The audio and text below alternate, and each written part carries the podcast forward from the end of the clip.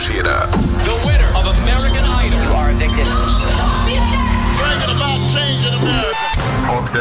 Observatório. Economia, política, esporte, saúde, educação, cultura, tecnologia, ciência. A região, o Brasil e o mundo. Nós estamos observando tudo.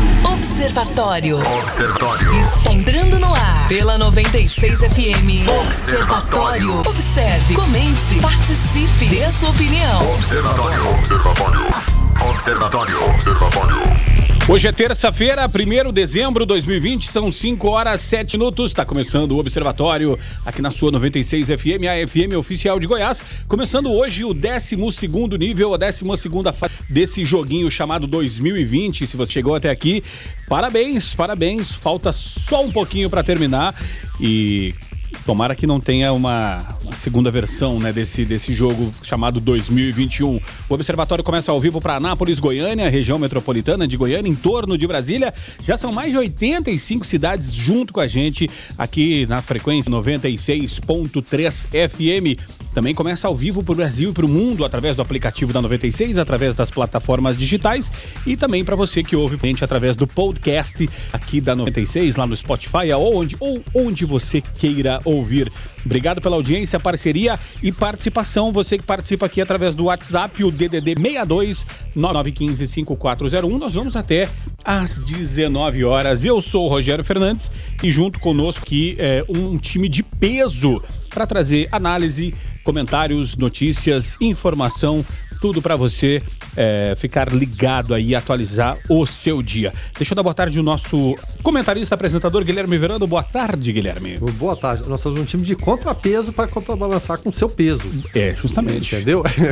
Não, mas brincadeiras à parte, eu, eu é, quero é, uma boa tarde toda especial aqui pro Fernando Gualberto tá? Ele é engenheiro da computação, especialista em gestão de TI e ouvinte nosso, tá?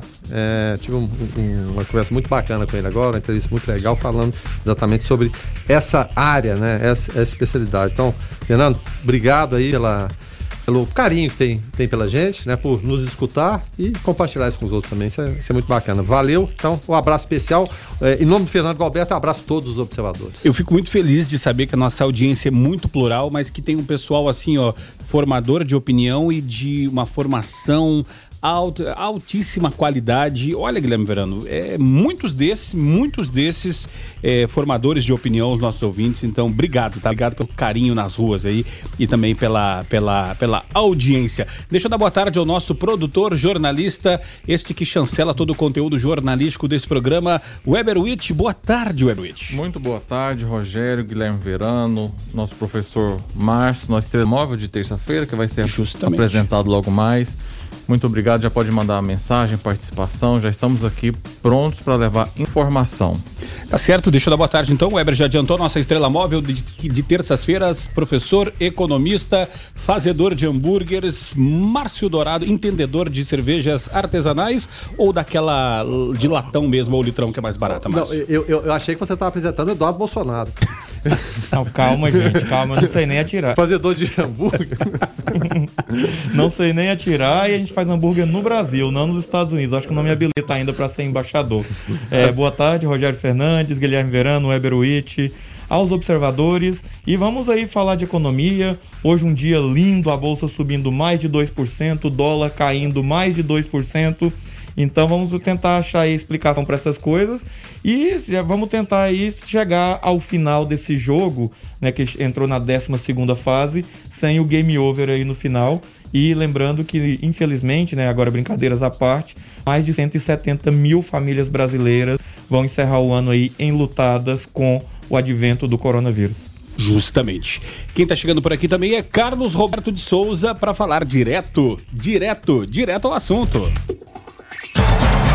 Direto ao assunto. A opinião de Carlos Roberto de Souza no Observatório. Boa tarde, Carlos. Boa tarde, Rogério, Guilherme Verano, Weber Witt e a todos os observadores. O ano de 2020 ele vai ser marcado para sempre, né? Como o ano da pandemia do Covid-19. Agora, qual será a dimensão do seu impacto né, social aí para 2021? Eu, particularmente, não sei.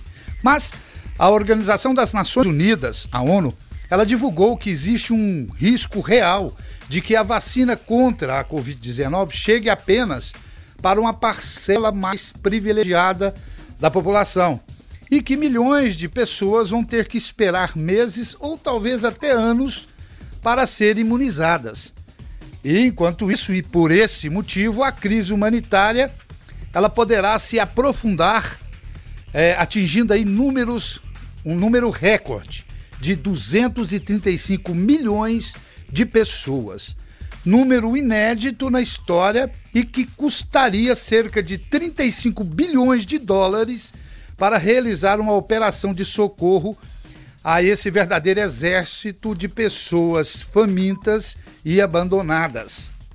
E é assustadora essa previsão da ONU, porque no mesmo momento que o FMI, o Banco Mundial e outras instituições respeitadas, eles projetam 2021 como o início da recuperação da economia mundial, a ONU, apesar de acreditar que alguns setores vão se recuperar, mas ela divulga né, é, é, que alguns setores podem até é, se recuperar, como eu disse, mas essa crise instalada em 2020 ela terá um, um grande e prolongado impacto, principalmente entre os grupos mais vulneráveis, que já vivem em uma situação delicada. O secretário-geral da, da ONU, Antônio Guterres, ainda alertou que os conflitos, as mudanças climáticas e essa Covid-19, isso tudo está gerando o maior desafio humanitário desde a Segunda Guerra Mundial. E completou dizendo, abre aspas, se todos aqueles que vão precisar de ajuda humanitária no próximo ano viesse em, de um único país, seria o quinto maior país do mundo com uma população de 235 milhões de habitantes. Enfim, eu espero que o impacto dessa maldita pandemia para o mundo não seja da forma ou da intensidade prevista aí pela ONU. Mas se for, eu espero que governos mobilizem recursos suficientes e que sejam verdadeiramente solidários, confortando e amenizando a, a, as necessidades né, das pessoas em um momento, se realmente acontecer o que está sendo previsto aí pela ONU, um momento muito negro e turbulento para toda a raça humana.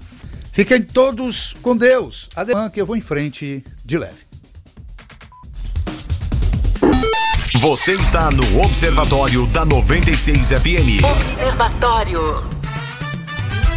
Guilherme Verano. Bom, o comentário pode ser dividido em, em, duas vertentes, né? E é claro que se entrelaçam, o, o Rogério, saúde e economia. Esse foi o grande dilema do Brasil e não foi diferente no mundo. Como é, cuidar de um, sendo que o outro pode, né, pode levar o país à bancarrota. E, é claro, evidentemente, vai ser tema para o Márcio. Eu vou trazer até a atualização em relação a que o, o Carlos falou, de vacinas a expectativa, o governo russo começou inclusive a imunizar a sua população, mas falar se a vacina chegou, ela está acessível para todo mundo, ela é eficiente, não, não há de vida de ainda. E as farmacêuticas, a Pfizer e a Moderna, olha só, elas pediram autorização hoje para o uso das suas vacinas contra a Covid na Europa. Elas fizeram essas solicitações para a Agência Europeia de Medicamentos e que pode decidir sobre esses usos até 29 de dezembro e 12 de janeiro, respectivamente, que dividiu cada uma aí. E é claro, a depender dos dados sobre qualidade, segurança e eficácia das vacinas. Isso em relação à Europa. Mas aí a gente tem outra atualização, é claro, Europa, o mundo todo é importante, mas vendo o nosso quintal aqui em relação ao Brasil. Olha só o que, que o secretário é, de é, Vigilância e Saúde, do Ministério da Saúde, o Arnaldo Medeiros, ele afirmou hoje, né, essas vacinas contra a Covid incluídas no Plano Nacional de Imunização, que é o PNI, elas devem ser fundamentalmente ser termoestáveis. O que seria isso? É, o imunizante deve ser armazenado em temperatura de 2, entre 2 e 8 graus. Aí, esse anúncio indica o quê? A gente está falando da Pfizer e da, da Moderna. Que a vacina desenvolvida pela Pfizer, especificamente, por mais desenvolvida que ela esteja, e que é, é claro pediu essa autorização para ser utilizada na Europa, ela não deve ser adquirida pelo Brasil, Rogério. Não vai ser adquirida. Então, dentro daquele é, menu, menu que tem, é, temos à disposição aí de umas mais desenvolvidas, outras menos, cerca de meia dúzia de vacinas, então a Pfizer deve sair fora, porque, é, e apesar de ter uma, uma, eficácia de 95%, mas o que, que acontece? E uma questão até que o doutor Marcelo Dai falava para a gente em off. Ela precisa ser armazenada a temperatura de 70 graus negativos. E como o nosso ministro da, da Saúde entende É, de o ministro- logística, ele sabe que a logística não vai É, existir para. O ministro da Logística, né? É, o ministro da Logística sabe que não vai ter saúde para isso. E um, um- um simples, fri- um simples freezer para armazenar essa, eh, essa vacina nessa temperatura, pequenininho, é 30, 40 mil reais custa um freezer desse. Você imagina o desafio financeiro que é isso, logístico também, de que forma elas vão chegar aqui, então... É, então essa tá consideramos que para comprar cada freezer vai precisar de no mínimo 70, né? É, então, essa é uma que já fica, fica fora é, dessa lista. Ou, ou seja, desdobramento dessa pandemia, é, o Brasil vive a primeira onda, a primeira onda ela mal se estabilizou, começa a aumentar o número de casos, leitos ocupados em 90% no, no Rio de Janeiro, muita gente ansiosa com o carnaval, gente que não está nem aí, ou seja, o desdobramento ele vem para o ano que vem em relação à saúde, isso afeta diretamente a área do nosso professor Márcio Dourado, que é a econômica, Márcio. É, agora, Márcio, assim, até é, desdobrando esse assunto e tentando entender um pouco melhor, é, é, aca- acabou o auxílio agora, mês de dezembro.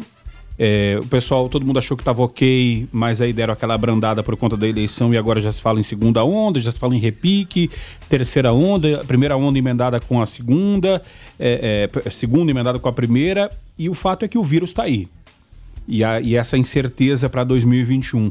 O mercado está reagindo como a isso? Hoje o Márcio abriu o programa falando né, de, de bolsa subindo, dólar caindo. É, tem a ver com o cenário ou é aquela última respirada antes de piora? Não, Rogério, penso eu, o mercado ele antecipa tudo, ele precifica tudo.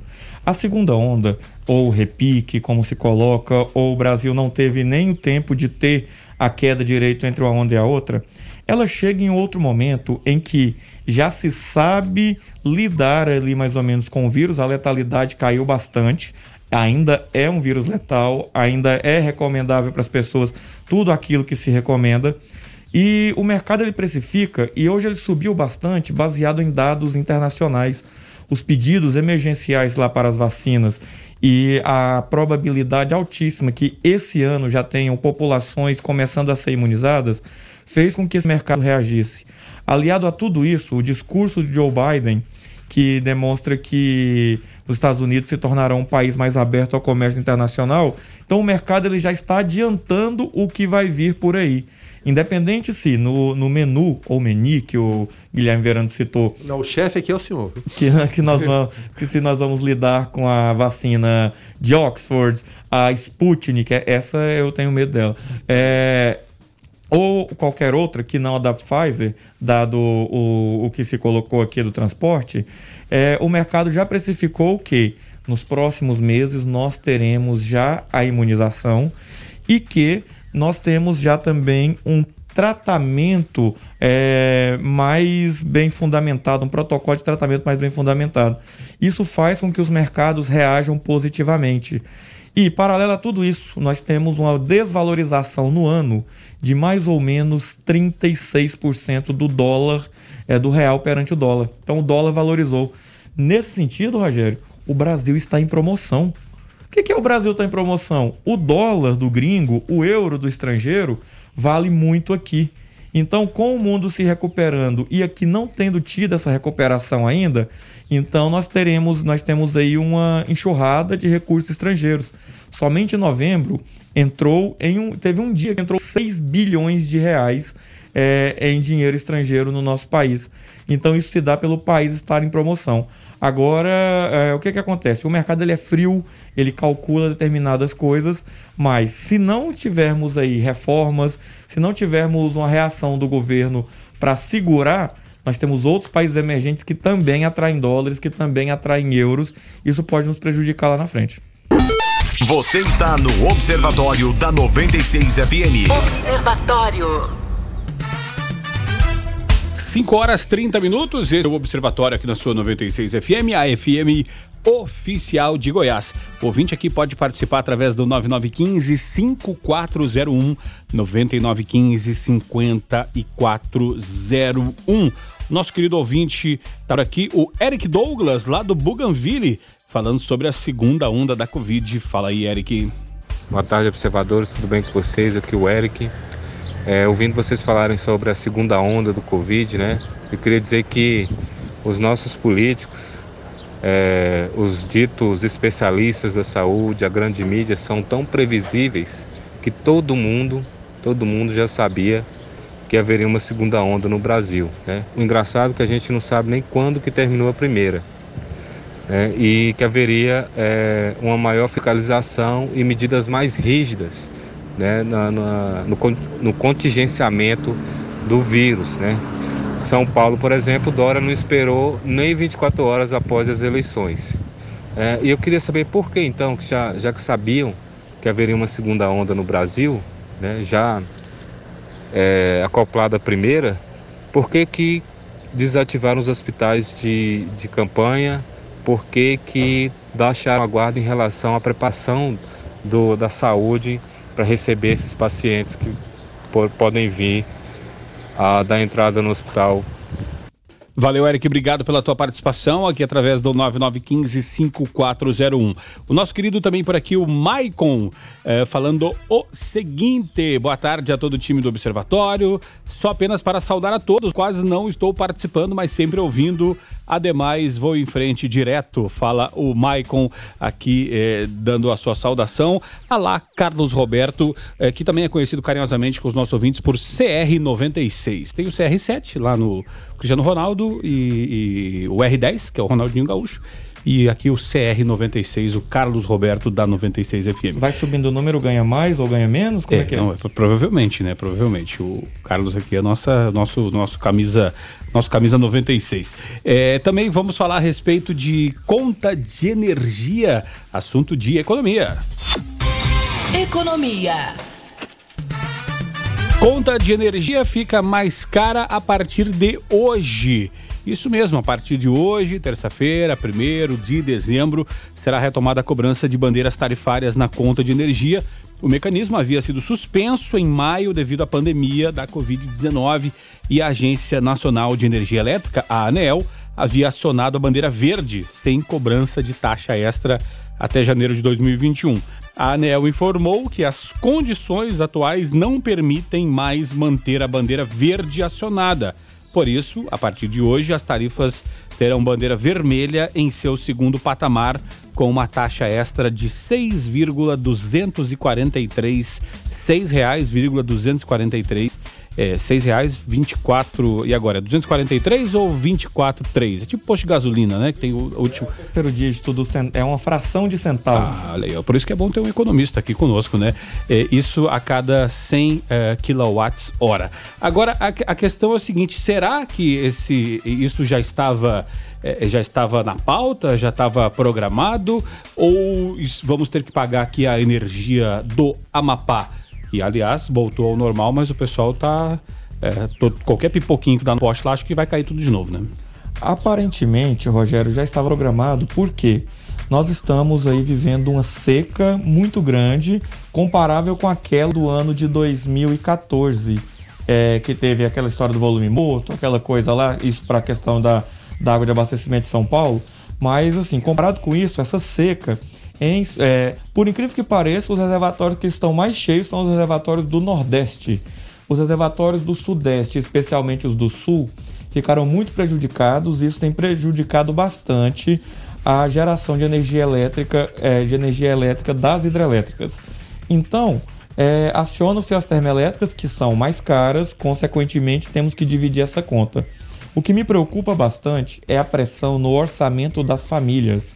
E o que é o orçamento das famílias? É o seu orçamento, ouvinte. É aquele que você já tem que tirar um tanto a mais para comprar o arroz, que está mais caro, outro tanto a mais para comprar o feijão, que está mais caro, outro para o óleo de soja, que está mais caro. Agora a energia vai subir R$ 6,25, vamos arredondar aqui, para cada 100 kW. Se você consome 300 kW aí, já são mais vintão que está saindo, já seria quase um pacote de arroz. Então, para as famílias que vivem com orçamento mais apertado, isso é uma complicação, é mais um fator aí que gera pobreza e infelizmente as famílias vão ter que arcar com esse custo aí no ano de 2020. Falando em aumento, nós consultamos o nosso economista e agora falando em renegociação de dívidas, olha só, falamos de energia, agora vamos falar de, de água, né? A Companhia de Saneamento de Goiás, a Saneago, começou ontem um programa de negociação de débitos. O serviço é voltado aos clientes que não quitaram as contas enviadas até o mês eh, setembro de 2020. Quem optar pelo pagamento à vista pode ter um desconto de 98% sobre os valores de multa e juros incidentes nas faturas vencidas. O programa Sanear acontece até 30 de dezembro. Conforme a Saneago, os clientes da categoria particular podem procurar as agências de atendimento da companhia nas unidades do VaptVupt para fazer o acordo. Nos municípios, nos municípios que não possuem agência do VaptVupt, o atendimento ocorre nos escritórios da companhia. Os clientes também podem entrar em contato com a Saneago pelo número 0800 645 0115. E caso o cliente decida parcelar, haverá desconto progressivo de, de 50% a 75% de acordo com a quantidade de parcelas, que podem chegar a 60%. No parcelamento é preciso dar uma entrada de no mínimo 10% do valor do débito e não pode ser maior que, é, menor que 100 reais, Guilherme Verano. Tá aí uma opção para não ficar para o pessoal do, do alicate, né? Tem gente que tem síndrome do alicate. A C10. A C10 chega lá e puf, dá uma alicatada na água, dá de contas, pandemia, né? Tem que lavar as mãos tudo mais, então tem que ficar ligado nisso aí. É, quer falar, Márcio? É só, só uma coisa assim, tá, fica uma dica para começar para gastar o 13 terceiro, pessoal. Tem gente que pega o 13 terceiro e gasta com tudo que é tipo de besteira e a conta de água tá atrasada. Então agora é uma chance aí de evitar que é de dar trabalho pro cara da C10 para cortar sua água, depois religar você ainda vai pagar taxa em cima disso. Então, o 13 terceiro, para a maioria, para as pessoas que trabalham, de carteira assinada, claro, é, é uma chance de, de quitar tais dívidas e tentar aí é, não receber essa surpresa de fim de ano. Verano? É, e até em relação a esse sentido que você estava falando, Rogério, esse, esse, esse, programa de negociação ou renegocia, renegociação de débitos da, da, da Saniago, é importante. Como o Márcio falou, o que é prioridade na sua vida, afinal de contas? Comprar algo que de repente você já tem. Eu conheço pessoas que têm duas, dois, três aparelhos de televisão em casa, mas ah, não, mas tem um, quarto aparelho. Esse, esse é do bom. Esse é do bom. Tem que levar para casa. O dia que o, o dia que o locutor na, na loja lá que acaba matando, seguranças matam, é, matam clientes, é, fala, olha, a partir de agora vai começar a promoção só agora. Aí o pessoal vai lá, corre lá e compra e pergunta por que comprei? Por que comprei? É, a compra por impulso. É o, que o, o Robson Torres fala, é consumerismo, né? Você consumir porque parece que é imposição você tem que consumir. E, e eu sempre friso aqui, ele também frisa. Consumir é muito bom, você está precisando, você tem a condição de pagar, preferencialmente à vista, ótimo, é bacana, é bom demais, traz um prazer. Né? O fruto do trabalho é o quê? Você ganhar dinheiro, você ter determinados confortos, se possível. Agora, se você não está nessa condição e grande parte da população brasileira não está, então tente adequar, né? Porque final de ano sempre tem as metas. Ah, não, o ano que vem eu começo a dieta, o ano que vem eu vou começar a controlar meu orçamento. E o Márcio é economista, mas não precisa de ser, ter a expertise do, do, do Márcio, ou ter a formação dele, para saber que tudo é débito e crédito, minha gente. Não tem jeito. Se você gastar mais do que você ganha, não vai dar, a coisa não, não, não vai virar. Realmente fica difícil, fica complicado. Então, talvez seja um momento, se você tem essa oportunidade, tente começar o ano zerado, quite alguma dívida, né? Então tem essa oportunidade com a, com a Saniago. Quem optar pelo pagamento à vista, olha só, é, vai ter um desconto de 98% sobre os valores de multas e juros incidentes às faturas vencidas. Então fica aí a dica, mas é claro, a consciência e o dinheiro é de cada um. Né? Você está no Observatório da 96 FM. Observatório. São 5 horas e 48 minutos. Esse é o Observatório aqui na sua 96 FM, a FM oficial de Goiás. O ouvinte participa através do 9915-5401. Wesley, por aqui. Fala aí, Wesley. Eu não consegui enxergar onde está essa crise financeira que vocês tanto falam aí. Que, que tem que ajudar as empresas, não sei o quê. Moço, a pior, a maior dificuldade que os empresários têm hoje em dia é mão de obra. Não tem mão de obra. Todo mundo que eu converso, com todo mundo que eu converso, meus amigos, nos grupos que eu tô aqui, eu, que eu trabalho com moto, eu tenho uma retífica especializada em moto, retífica torneador. Eu tenho dois funcionários. Eu preciso de mais dois funcionários e não acha. Não acha. Quando acha, não quer trabalhar não. Não quer trabalhar, não quer o salário. Cara, a primeira coisa que o cara pergunta é já pergunta quanto que é o salário.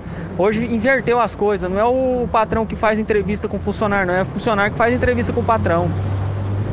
O povo está acostumado com a mamata. Não sei se era do tempo que, que o governo dava dinheiro fácil. Não sei se tá, não sei o que aconteceu não. As coisas tá tudo invertidas. Moço. Crise nenhuma não, moço. Tem é o povo que não quer trabalhar. Não, não tem, não tem mão de obra não. Acabou. Valeu, Wesley. Obrigado pela tua participação aqui, através do 9915-5401. Agora eu questiono aos senhores, Márcio Dourado, Guilherme Verano. Wesley até toca aqui, da época que o governo dava dinheiro fácil, eh, alguma vez foi tão fácil ter dinheiro como agora, com o auxílio emergencial? Não, nunca foi tão fácil ter dinheiro como auxílio emergencial. O critério do auxílio emergencial ele foi propositadamente frouxo. E aí, é assim, era algo emergencial mesmo. Quer dizer o quê? Nós até criticamos aqui nesses microfones algumas vezes que eles estavam tentando impor alguns critérios que não cabiam naquele momento. E aí, o critério do emergencial é o seguinte: dá ali mais ou menos para quem precisa e depois, se for o caso, pede de volta. Foi esse o que foi, o que foi colocado. Agora, é, quando o, o, nosso ouvinte ele coloca que está faltando gente no mercado de trabalho, muitas vezes falta é, a comunicação da fome com a vontade de comer. E aí a gente coloca assim o que? A mão de obra dele é especializada que ele precisa? Falta para muita gente correr atrás de especialização. Mão de obra comum sobra. A gente verifica aí nos lugares e tudo, e fica até como conselho para ele. Procura o Cine, vai lá, divulga a sua vaga no Cine, o Sistema Nacional de Emprego. Ele fica ali na, em Anápolis, na Avenida Contorno, esquina com a, quase esquina com a Avenida Goiás, é, procura o Cine no VaptVupt, oferece a sua vaga e pega o encaminhamento, que pode ser que a procura esteja no, no local errado. É, meu amigo, nós estamos falando de um país que tem mais de 14 milhões de desempregados. E esses 14 milhões de desempregados não é desempregado só que não está pegando. 14 milhões de desempregados são pessoas que estão procurando emprego. Então pode estar tá havendo aí um certo conflito é, nessas coisas assim e a crise chegou. Daqui a pouco não falar aqui de 13 terceiro, de algumas coisas assim, que vai mostrar que a crise chegou por quê? Porque o volume de dinheiro em circulação, mesmo com auxílio emergencial, com tudo, reduziu consideravelmente. Agora, uma coisa, Guilherme Verano, que até é interessante para, para, para o Wesley pensar e, e até rever é, nós conversávamos aqui, porque o Wesley falou, ó, no meu grupo de WhatsApp e com um grupo de, de, de amigos. Ele está falando de uma bolha, Sim. de um setor.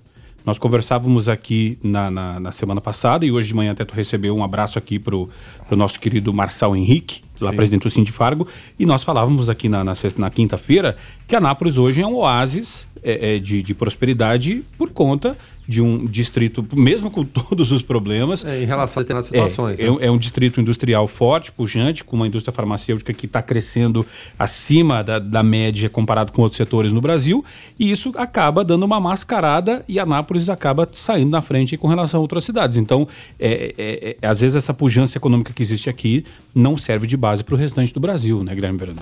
Mas e até em relação ao que, que o ouvinte falou, qual é o nome dele? O Wesley. Wesley. O que a gente vê muito é, é, é isso também, e, e, muito do que, o, do que o Márcio falou. Às vezes tem a oportunidade, ela, ela surge, e você não tem a pessoa.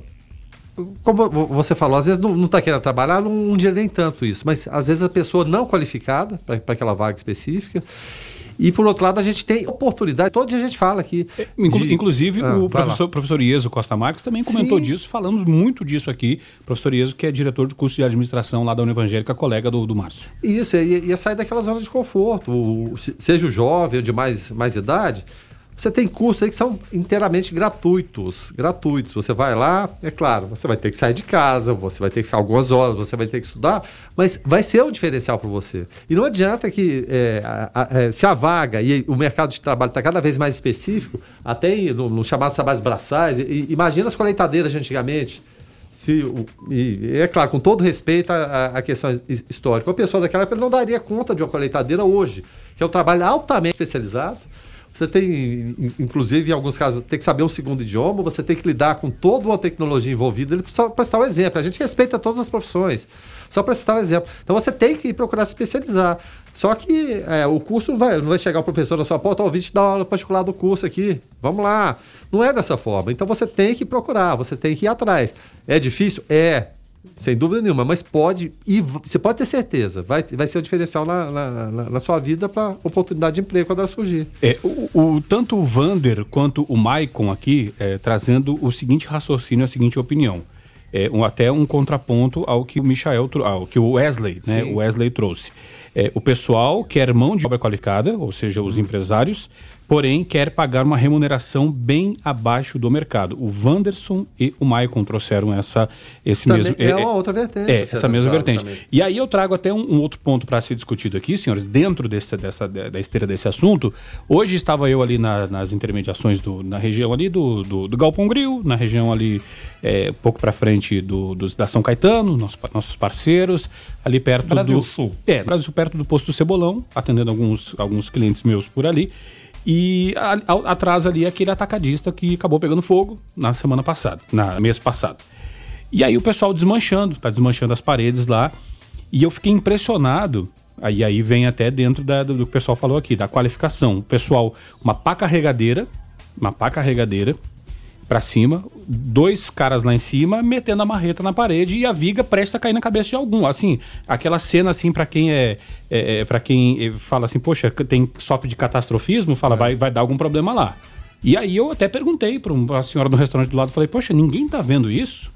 Porque, olha, qual- qualquer pessoa que tenha a mínima noção a respeito de, de segurança do trabalho mandaria parar na hora. E aí a, a pessoa falou assim: olha, mas aí tem que ver o outro lado também. Contratar uma empresa especializada que teria um, um- um- um- braço mecânico lá segurando a peça para cair, o, o outro em cima daquele, daquele negócio que parece uma sanfona para subir, é, todo mundo amarrado certinho, fica caro. Fica caro. Às vezes é, quer-se um, trabalho altamente especializado por um preço baixo também, não, não, vai rolar. O- o Edson concorda com Wesley e diz que não é bolha, que também procura mão de obra em outros locais e não encontra. Obrigado, obrigado pela, pelas participações aqui. E a Cláudia Alves fala: precisa arrochar as pessoas para poder agir e sair da zona de conforto extremo. Cláudia, se puder explicar para nós o arrochar aqui, se é dançar ou apertar, como é que funciona. Não, porque- o senhor entendeu, o senhor é, entendeu. vai que é a Cláudia do Arrocha, né? Obrigado, Cláudia. Cláudia é nossa parceiraça aqui. E o Max Lano falando, boa tarde. Na minha página de empregos no Instagram tem mais de 5 mil vagas, arroba vaga de emprego Goiás. Arroba vagas de emprego Goiás. Senhores, algo mais sobre esse assunto? Não, só falando assim com essa questão de arrochar, a gente tem que tomar muito cuidado quando a gente fala apertar alguém, não, não dar auxílio ou determinadas coisas assim, porque tem a questão social também. É, tudo bem, às vezes você arrocha o. é, vamos chamar aqui de Zé, o folgadão, que gosta de assistir desenho e não vai atrás do trabalho. Mas- viciado em sessão da tarde. Viciado em sessão da tarde, inclusive sessão da tarde é aquele que, se tiver um cachorro e ele não conversar, pra mim não vale a pena assistir sessão da tarde. Mas assim, tirante isso, e ao mesmo tempo que a gente tem isso, nós temos ali pessoas incapacitadas que não podem mesmo trabalhar, e o critério então tem que ser muito bem estudado para isso, porque nós podemos matar pessoas de fome quando adotamos esse tipo de política pública. Alessandro dos Reis por aqui, falando que também concorda com Wesley. É, né, e, e- e, bom, aí naquela outra vertente, e aqui a gente não está tomando partido nem de um nem de outra, todas as opiniões são válidas e, e são coerentes, sem dúvida nenhuma. Olha só, eu, eu- eu não sei se eu trato como notícia boa ou notícia ruim, o, o- o Rogério. Uma empresa de tele- telefonia, eu não vou falar o nome não, ela está oferecendo 300 vagas de emprego, abertas para atendente é, call center, em Goiânia. O salário é 1.045. Isso é boa ou má notícia? Não sei, né? Depende tudo da necessidade de, de cada um, né? É, há outras vagas também, e são vagas para início imediato. É quase assim: chega aqui, você vai ter uma instrução básica e vai, vai começar. Aí tem as duas vertentes. Tem gente que vai achar que é muito pouco, tem gente que vai achar que é uma oportunidade para você inserir no mercado de trabalho, que é melhor ganhar isso do que ficar parado. Atendente de call center, se ele for bom de gerúndio, tá contratado na hora a Vamos vaga dele. estar né? contratando você. Mas você imagina, 1.045 reais para falar seis horas por dia, seis dias por semana. E detalhe, impropérios, e, né, detalhe, e detalhe, sem você ter o poder de desligar uma ligação, porque é o computador que liga para você. Você não tem o poder de ligar ou desligar. É a cada, a cada segundo, a cada quantidade de segundos ali é, é, roda uma ligação. É, agora são 5 horas e 59 minutos. É, o Carlos aqui discordando do Wesley. Então, o pessoal aqui tá mandando as, Claro. suas, as suas E, e participações. que bom que esse debate. Justamente, justamente. Você está no Observatório da 96 FM. Observatório. Abrindo agora a segunda hora do Observatório, hoje é terça-feira, 1 de dezembro de 2020, 6 horas e 9 minutos. O pessoal aqui participando através do 995-401. Se você chegou agora por aqui, seja muito bem-vindo. Esse é o Observatório, nós vamos juntos até às 19 horas trazendo notícia e informação para você. O, os ouvintes aqui, o André Paulo, o Gustavo, é, participando, obrigado pela audiência, pelos comentários, pela mensagem. O Iago Moisés por aqui diz que já foi dispensado de entrevista de emprego emprego por já ter atuado em cargo alto. Interessante isso e abre uma outro, um outro precedente para diversas análises aqui dos nossos comentaristas. Antes, deixa eu trazer aqui é, um recado que nós, nós recebemos aqui dos nossos queridos parceiros é, lá do Claretiano. Claretiano, para quem não sabe, é, é, curso superior, que fica ali, a Faculdade Claretiano, que fica ali no Colégio São Francisco. Vai rolar uma live de Natal encerramento do ano letivo, dia 7 do 12, também mundialmente conhecido como segunda-feira da semana que vem, às 19h30, 7h30 da noite, no canal pelo YouTube. Rede Educacional Franciscana. Então fica ligado aí, assista a live de Natal do Claretiano, nossos parceiros.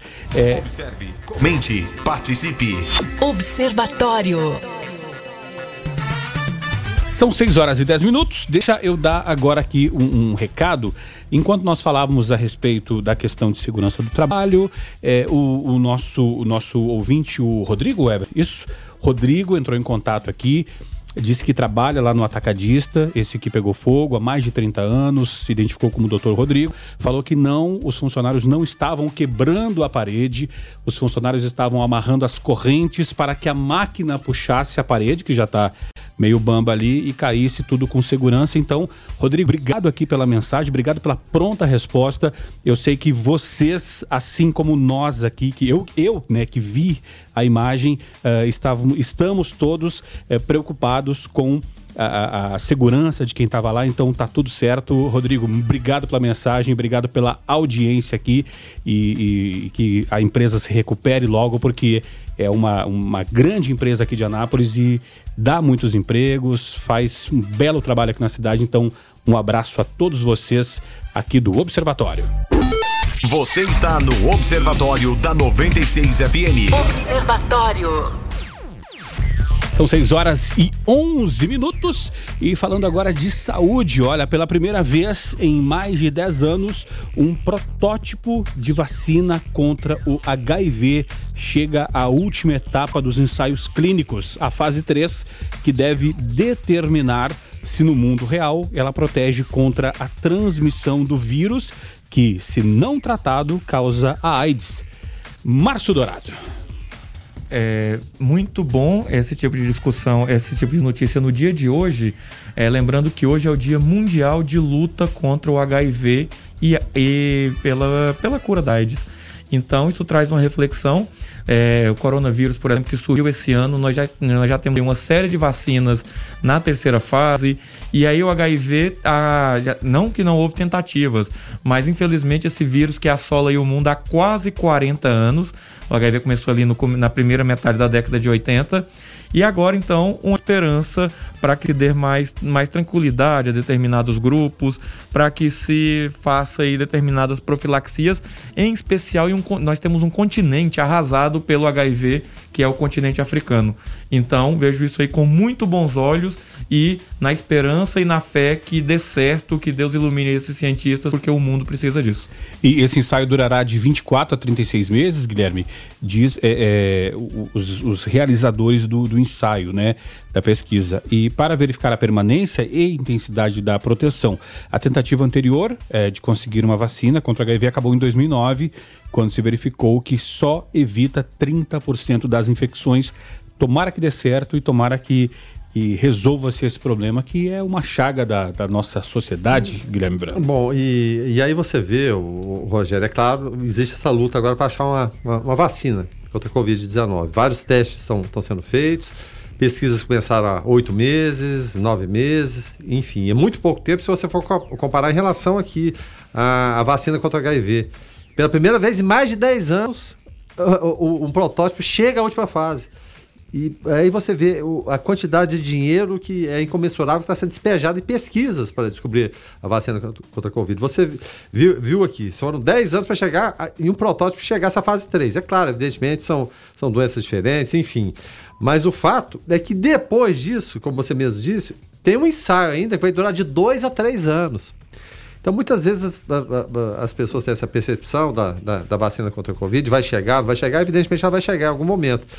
Mas resta saber a questão da distribuição, com que eficiência ela, ela vai chegar, porque é muito dinheiro, muita pesquisa, muita tecnologia envolvida e muitas vezes, como é o caso aqui da, da demorou tanto tempo para chegar numa, numa, fase que em oito, nove meses está chegando ou tentando chegar para outra vacina que, é claro, está é, de um mal que está assolando a humanidade no ano de 2020, está sendo muito cruel para todos nós. Observe, comente, participe. Observatório. Economia. Falando de economia, o pagamento do 13º salário aos trabalhadores brasileiros deve injetar 208 bilhões na economia brasileira neste ano. Em valores reais, o montante é 5,4% inferior ao registrado em 2019, eh, de acordo com a estimativa da Confederação Nacional de Comércios de Bens e Serviços Turismos, a CNC. A queda de 5,4% é a maior retração anual desde o início do acompanhamento realizado pela CNC em 2012. Um dos motivos para a queda é a medida provisória, a MP 936 deste ano, que autorizou a redução do salário proporcional à jornada e a suspensão temporária do contrato de trabalho com a justificativa de preservar empregos em meio à pandemia da Covid-19, professor Márcio Dourado. Bem, Rogério, é, quando a gente verifica esses números, então, com essa queda de mais de 5% no volume bruto de valores injetados com o 13 terceiro, a gente olha que a economia, então, ela não tá essa, essa maravilha toda e que muita coisa tem para ser feita. É, se você, meu caro ouvinte, receber 13 terceiro, for um dos não, não, posso nem falar privilegiados, mas um dos contemplados com o 13 terceiro hoje em dia que o desemprego está tão alto no Brasil, pense bem em o que você vai fazer com esse dinheiro. Antes de gastar, faça três perguntas. Eu posso comprar isso? Eu preciso comprar isso? E eu preciso disso agora? Porque o 13 terceiro, ele pode ser um alento para as suas contas de final de ano.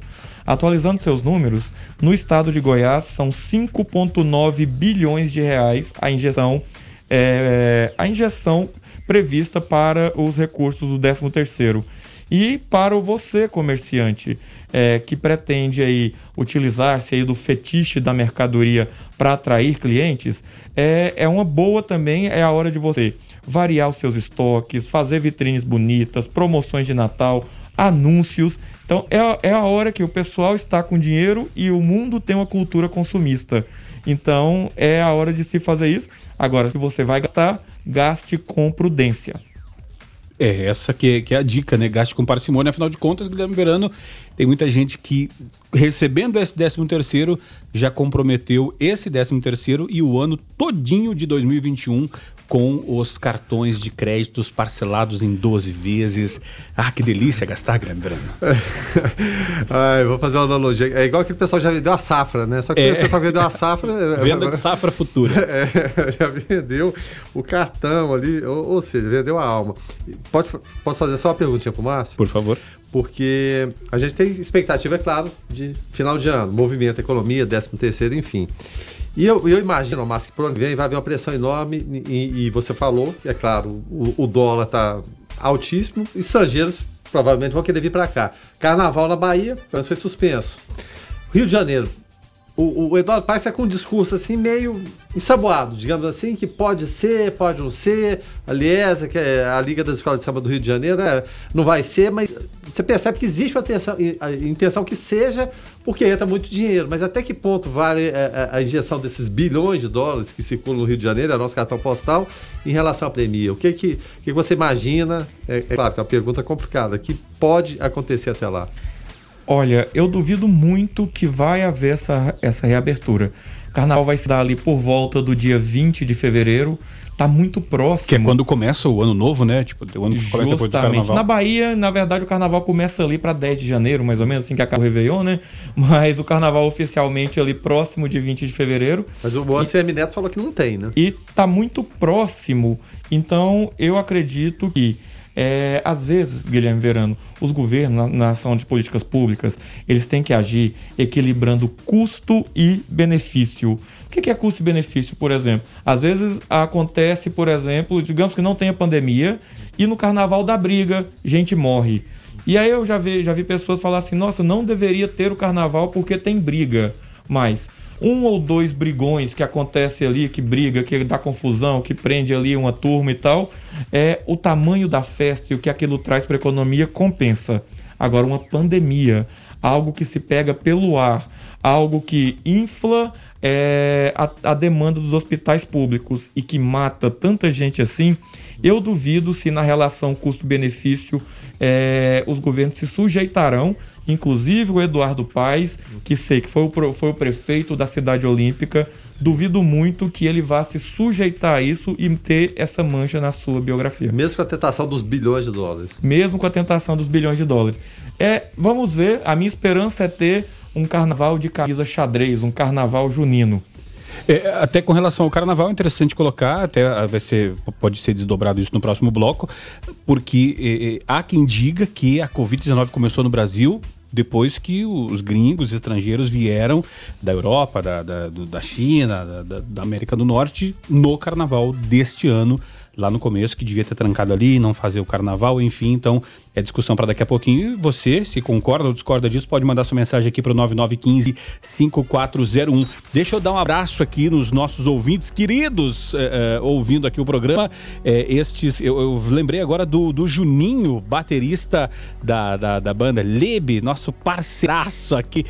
Juninho, um abraço para você, tá? Para você e para as suas madeixas. Um abraço também pro José Lucas, o Leão, brotherzaço lá do, do Jiu-Jitsu, lá fecha a oficina, Guilherme Verano.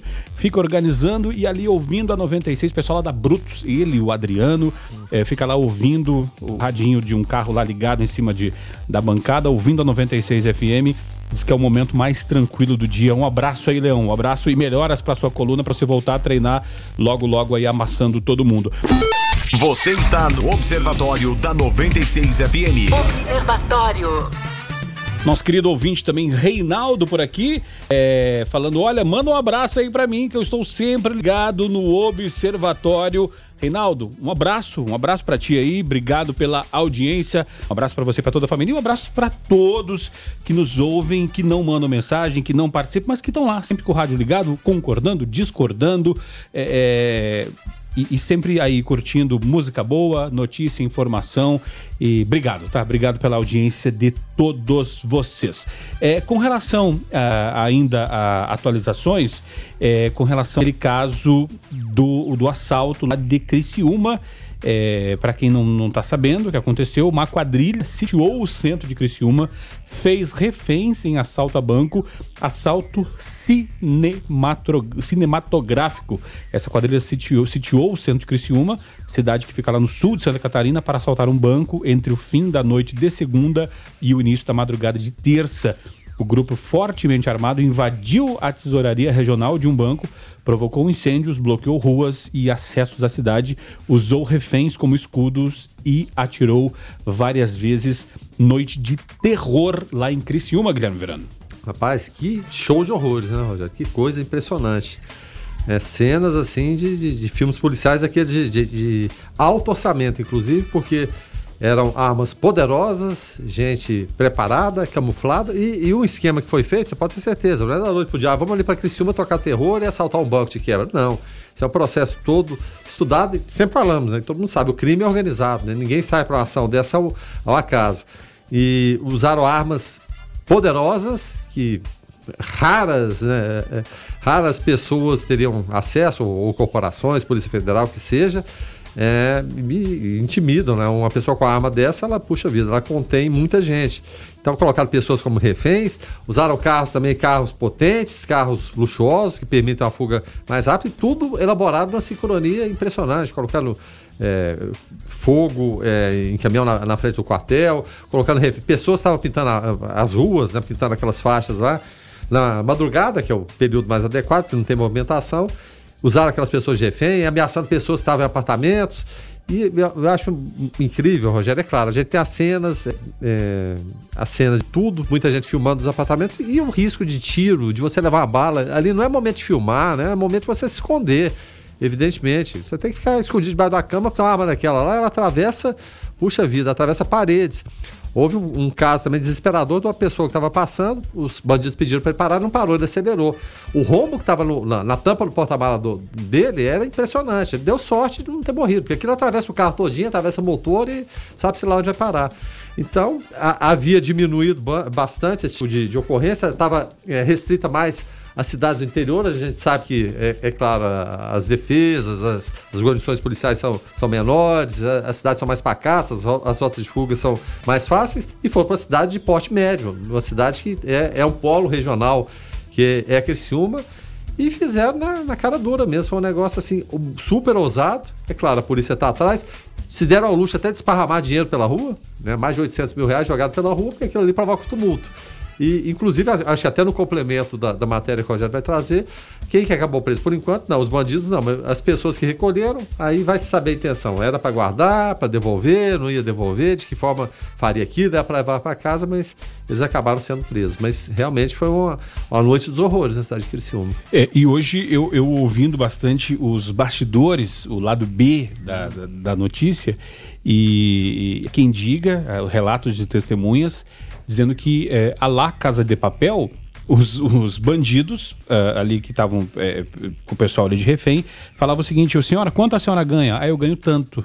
É por isso que nós estamos aqui roubando esse banco, porque é injusto nós, trabalhadores, ganharmos essa, essa merreca de salário, enquanto os bancos. É, o mesmo, mesmo né? discurso lá da série da Casa de Papel. E, e, e relatos assim impressionantes, é, porque o pessoal provavelmente conhecia a região, Ficaram ali durante um tempo para ver se se conseguia conhecer, porque eles saíram é, por, por, rotas de fuga, é, passaram por estradas vicinais, passaram por uma série de zonas rurais. Até chegaram, onde abandonaram os carros, né? Justamente abandonaram, trocaram de veículo hum. e chegaram num, num, num, deixaram os carros lá. Até a imagem é, é bastante. É, é, chama atenção do alto, os carros ali, é, porque ali na, onde eles deixaram os carros, a polícia não sabe se eles saíram com outro carro e saíram na rodovia para pegar 116, sentido Rio Grande do Sul, ou se eles pega, saíram pelo rio, que passa por ali, ou se eles saíram até de helicóptero, porque lugar afastado, não, não se sabe de que forma que eles saíram.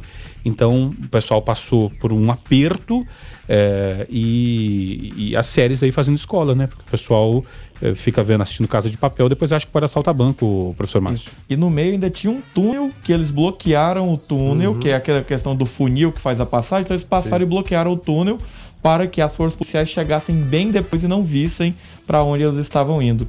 Então foi ali algo cinematográfico. Isso recentemente era conhecido como o novo cangaço. E então o novo cangaço agiu novamente. É, não era uma simples agência bancária, era uma superintendência regional. E exatamente entre o dia 30 e o dia 1 ou seja, preparando-se para fazer os devidos pagamentos é, aposentados, aquela turma ali que recebe logo no começo. Então, a distribuição do dinheiro para toda aquela região de, do sul de Santa Catarina e norte do Rio Grande do Sul se daria a partir daquela, daquela superintendência. Então, algo muito bem arquitetado que deve ser investigado. Mais de 30 pessoas. Com esse tanto de gente, geralmente pegam alguma coisa, né? Vamos aguardar aí as cenas do próximo capítulo. É, inclusive, Guilherme Verano, é, a, a, notícia que, que até que chegou, um relato de um colega nosso, radialista lá, trazendo informações. É, ele faz um programa musical até a meia-noite e na meia-noite vira a chave de uma rede para a Rádio Bandeirantes, né, uma, já um programa é, nacional. E aí, quando, quando foi dar a virada da, da, ali da, da, da hora, para dar meia-noite, para entrar na, na rede, começaram os tiros de frente à rádio, que é no nono BPM, lá em Criciúma. Quem é da região sul sabe que fica bem na entrada da cidade. Eles já chegaram ali, já entraram de sola no batalhão, para até para desviar a atenção. E deixar o pessoal acuado ali, a questão da polícia. O que, que aconteceu? O pessoal voltou, desligou a, a, a rede e continuou trazendo informações, ouvintes participando, pessoal, pessoal mandando WhatsApp, eh, ligando e, e, dando informações, e ó, o pessoal passou para lá, passou para cá, até que 1h15 da manhã, eh, os, os bandidos, ouvindo a rádio, falaram, ô, oh, peraí, é, o pessoal está dando aqui a nossa localização e acabou é, dizendo: peraí, vamos, vamos, ou desliga ou nós vamos invadir a rádio. E aí falaram com, com, com o 01 da rádio lá e o pessoal falou, corta. E imagina, e o pessoal desligou as luzes, como a nossa aqui, ela não tem barreiras físicas, o pessoal desligou as luzes e ficou é, é, é, vendo a movimentação e carros. E ninguém estava andando na cidade, uhum. porque até porque a ordem era fique em casa. É o próprio feito. É, justamente. Ninguém vai querer, né? Com o pessoal com armas de grosso calibre. E, e, o pessoal ficou ali dando voltas na rádio. Imagina o medo desses colegas lá, Guilherme Verano. Então, é, é, mais uma vez, é, o trabalho da imprensa sendo acuado dessa vez por bandidos declarados, né? É, tinha como, né, Rogério? A opção era essa, ou, ou, ou, ou se calem ou vamos invadir, né? E é, a, a, vida está na frente de qualquer outra coisa, Rogério, seja notícia, seja qualquer tipo de informação, eleição, como a gente está falando, a vida é o nosso dom maior.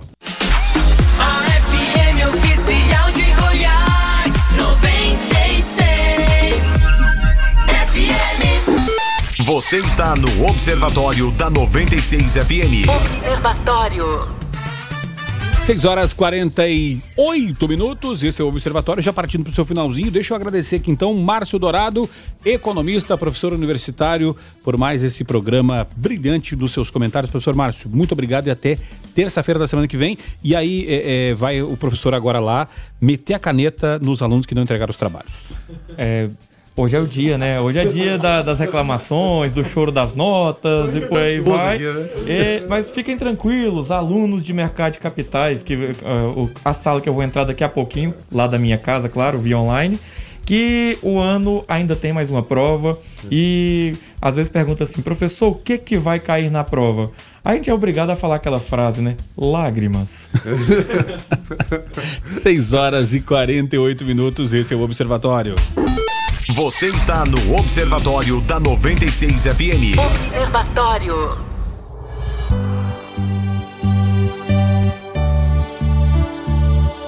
6 e 48 quem está chegando por aqui é Jonathan Cavalcante com Igreja em Ação. Olá, Jonathan, boa noite, paz bem. Olá, Rogério, boa noite a você, Verano Weber, professor Márcio e ouvintes do Observatório. Ontem, a Comissão Episcopal Pastoral para a Comunicação Social da CNBB esteve reunida virtualmente com representantes da Signes Brasil e das emissoras de televisão de inspiração católica. A reunião, segundo o padre Tiago José Siluba, assessor da comissão, foi pautada por um ambiente cooperativo entre os participantes, cujo objetivo era de tratar as relações institucionais e assuntos de interesse em comum. O 55º Dia Mundial das Comunicações Sociais, que será celebrado em maio de 2021, cujo tema é Vim de Ver, comunicar encontrando as pessoas como e onde estão. Também esteve na pauta da reunião esse tema. Isso porque a Comissão para a Comunicação está organizando uma missa celebrativa que, que deverá ocorrer no dia 16 de maio de 2021. O outro assunto que esteve na agenda foi o mutirão de comunicação que acontece entre os dias 22 e 25 de julho do próximo ano. Este é o maior evento de comunicação eclesial do Brasil e será realizado na Pontífice Universidade Católica de Minas Gerais, em Belo Horizonte. O tema central é Por uma comunicação integral, o humano nos novos ecossistemas. As inscrições já estão abertas e os interessados poderão participar na modalidade presencial ou de forma virtual. Jonathan Cavalcante para o Igreja em Ação. As principais notícias do Brasil e do mundo. Observatório. Observatório. Pessoal participando aqui através do 9915-5401, a nossa querida Cláudia Alves por aqui falando: olha, fiquei vendo as imagens desse assalto, parece filme do Robocop, lembra? Só o nosso robô está em construção. A Cláudia aqui trazendo realmente as imagens, as imagens impressionam. É, agora, com relação à habilitação, a carteira de habilitação, é, está em vigor a partir de hoje, dia 1 a resolução do Conselho Nacional de Trânsito, CONTRAN, que restabelece os prazos para a regularização das carteiras nacionais de habilitação vencidas. Segundo a nova resolução, os documentos de habilitação vencidos em 2020 ganharam mais um ano de validade. Com isso, a renovação das CNHs vencidas em 2020 ocorrerá de forma gradual, de acordo com um cronograma estabelecido no documento. É, os os prazos, é, aquela barrigada que deu-se em muitos prazos durante a pandemia, agora começando a vencer, Verano. Falamos aí da renegociação das tarifas de água, o pessoal da Luz já teve que renegociar, agora os prazos aí com relação à habilitação. A vida voltando ao normal, pelo menos na questão burocrática, Guilherme. É, exatamente. É bom lembrar que a, a pessoa que caia numa, numa blitz aí, qualquer documento de, de habilitação de 2020, ele deve ser aceito até o último dia é, do mês correspondente em 2021, tá? Essa medida foi publicada no dia 24. Ela veio para revogar uma portaria publicada em março pelo órgão que suspendeu os prazos para renovação das CNHs, aplicação de multas, transferência de veículo, registro e licenciamento também de veículo novo, entre outros, em razão da pandemia do coronavírus. Então existe todo, todo um, cronograma aqui de, de vencimento, até quando vai a, a validade mas é uma medida que foi possível é, e que, de repente, era necessária nesse, nesse momento de pandemia, viu, Rogério? Entre várias outras ações que foram postergadas, prorrogadas e agora está acabando a validade também. Tá certo, 6 horas e 53 minutos. Vamos partindo então para o finalzinho do programa Observatório. Deixa eu só eh, aproveitar aqui a presença do, do, do Jonathan Cavalcante é, eh, para perguntar, Jonathan, a respeito de, dessa questão é, da eleição. Ficou alguma coisa aí, algum pós com relação à área policial, que é a área que, que brilhantemente o Jonathan cobre e, e, tem várias fontes, ou tudo é, resolveu-se lá no dia, é, no dia 29 de, de novembro e agora a vida que segue? Mas sem dúvidas teremos alguns desdobramentos ainda, né? Até porque existe um inquérito policial que foi instaurado pela Polícia Civil devido àquela agressão que ocorreu aqui no estúdio da nossa emissora, né? Isso foi no período de eleição. Sim, sim. Se tratava de uma pré-campanha, ou seja, então em relação a esse caso ainda está em investigação por parte da Polícia Civil sob a responsabilidade da delegada Gênia Maria Eterna. Aguardo inclusive uma resposta dela. Perguntei para ela como está esse processo, se o agressor já foi ouvido, se também os demais envolvidos foram ouvidos, né? Nós aqui da emissora todos já comparecemos até a primeira DP e prestamos depoimento, ou seja, ainda teremos algumas novidades em 2020 sobre esse fato lamentável. Tá certo, então, em relação à boca de urna, essas coisas. É, essas pessoal... coisas, é, a Polícia Civil agora faz a, a, o processo de, de investigação, ali. é o TCO e posteriormente o autor é ouvido pelo juiz eleitoral. É, às vezes uma multinha, uma cestada, Sim, coisa, então acaba ficando, ficando é, um, um crime de que, que acaba trazendo muitos problemas, mas que eh, o pessoal acaba tendo, eh, deixando assim, uma, uma, pena um pouco menor. Então, infelizmente, né, Guilherme? Por isso que o pessoal acaba fazendo sempre. E por isso que não aprende, né? Justamente. Então, vamos encerrando então o Observatório, Guilherme. Até amanhã. Até daqui a pouco, né? Daqui a pouco ele está de volta, é claro. Até daqui a 11 horas. É, grande participação hoje, tema polêmico, questão do emprego, desemprego, as pessoas trabalham, trabalham. E o importante é isso, né? A participação e debate. Debate que acontece entre a gente, os ouvintes, ouvintes com ouvintes também. Isso é muito importante. Tá certo. É, Weberwitch, até amanhã. Até amanhã, muito bem. Você sempre fala o nome do, do Guilherme corretamente, porque a Manu Verano não gosta que chame ele de Guilherme. É Guilherme. É, dos Viu? mesmos criadores de Guilherme, Guilherme, o pessoal também fala Marcelo Dai, então Marcelo não, Dyer, um abraço. Não fale Guilherme perto da Manu Verano. Enfim, até amanhã. Muito obrigado a todos pela participação. Tá certo. É, a gente vai ficando por aqui. Jonathan, obrigado. É, ouvintes, muito obrigado pelas mensagens. Na sequência tem a Gabi Moraes no Conectado. Nós voltamos amanhã às seis da manhã no Foco 96. Fiquem todos com Deus. Paz bem. Observatório. Observatório.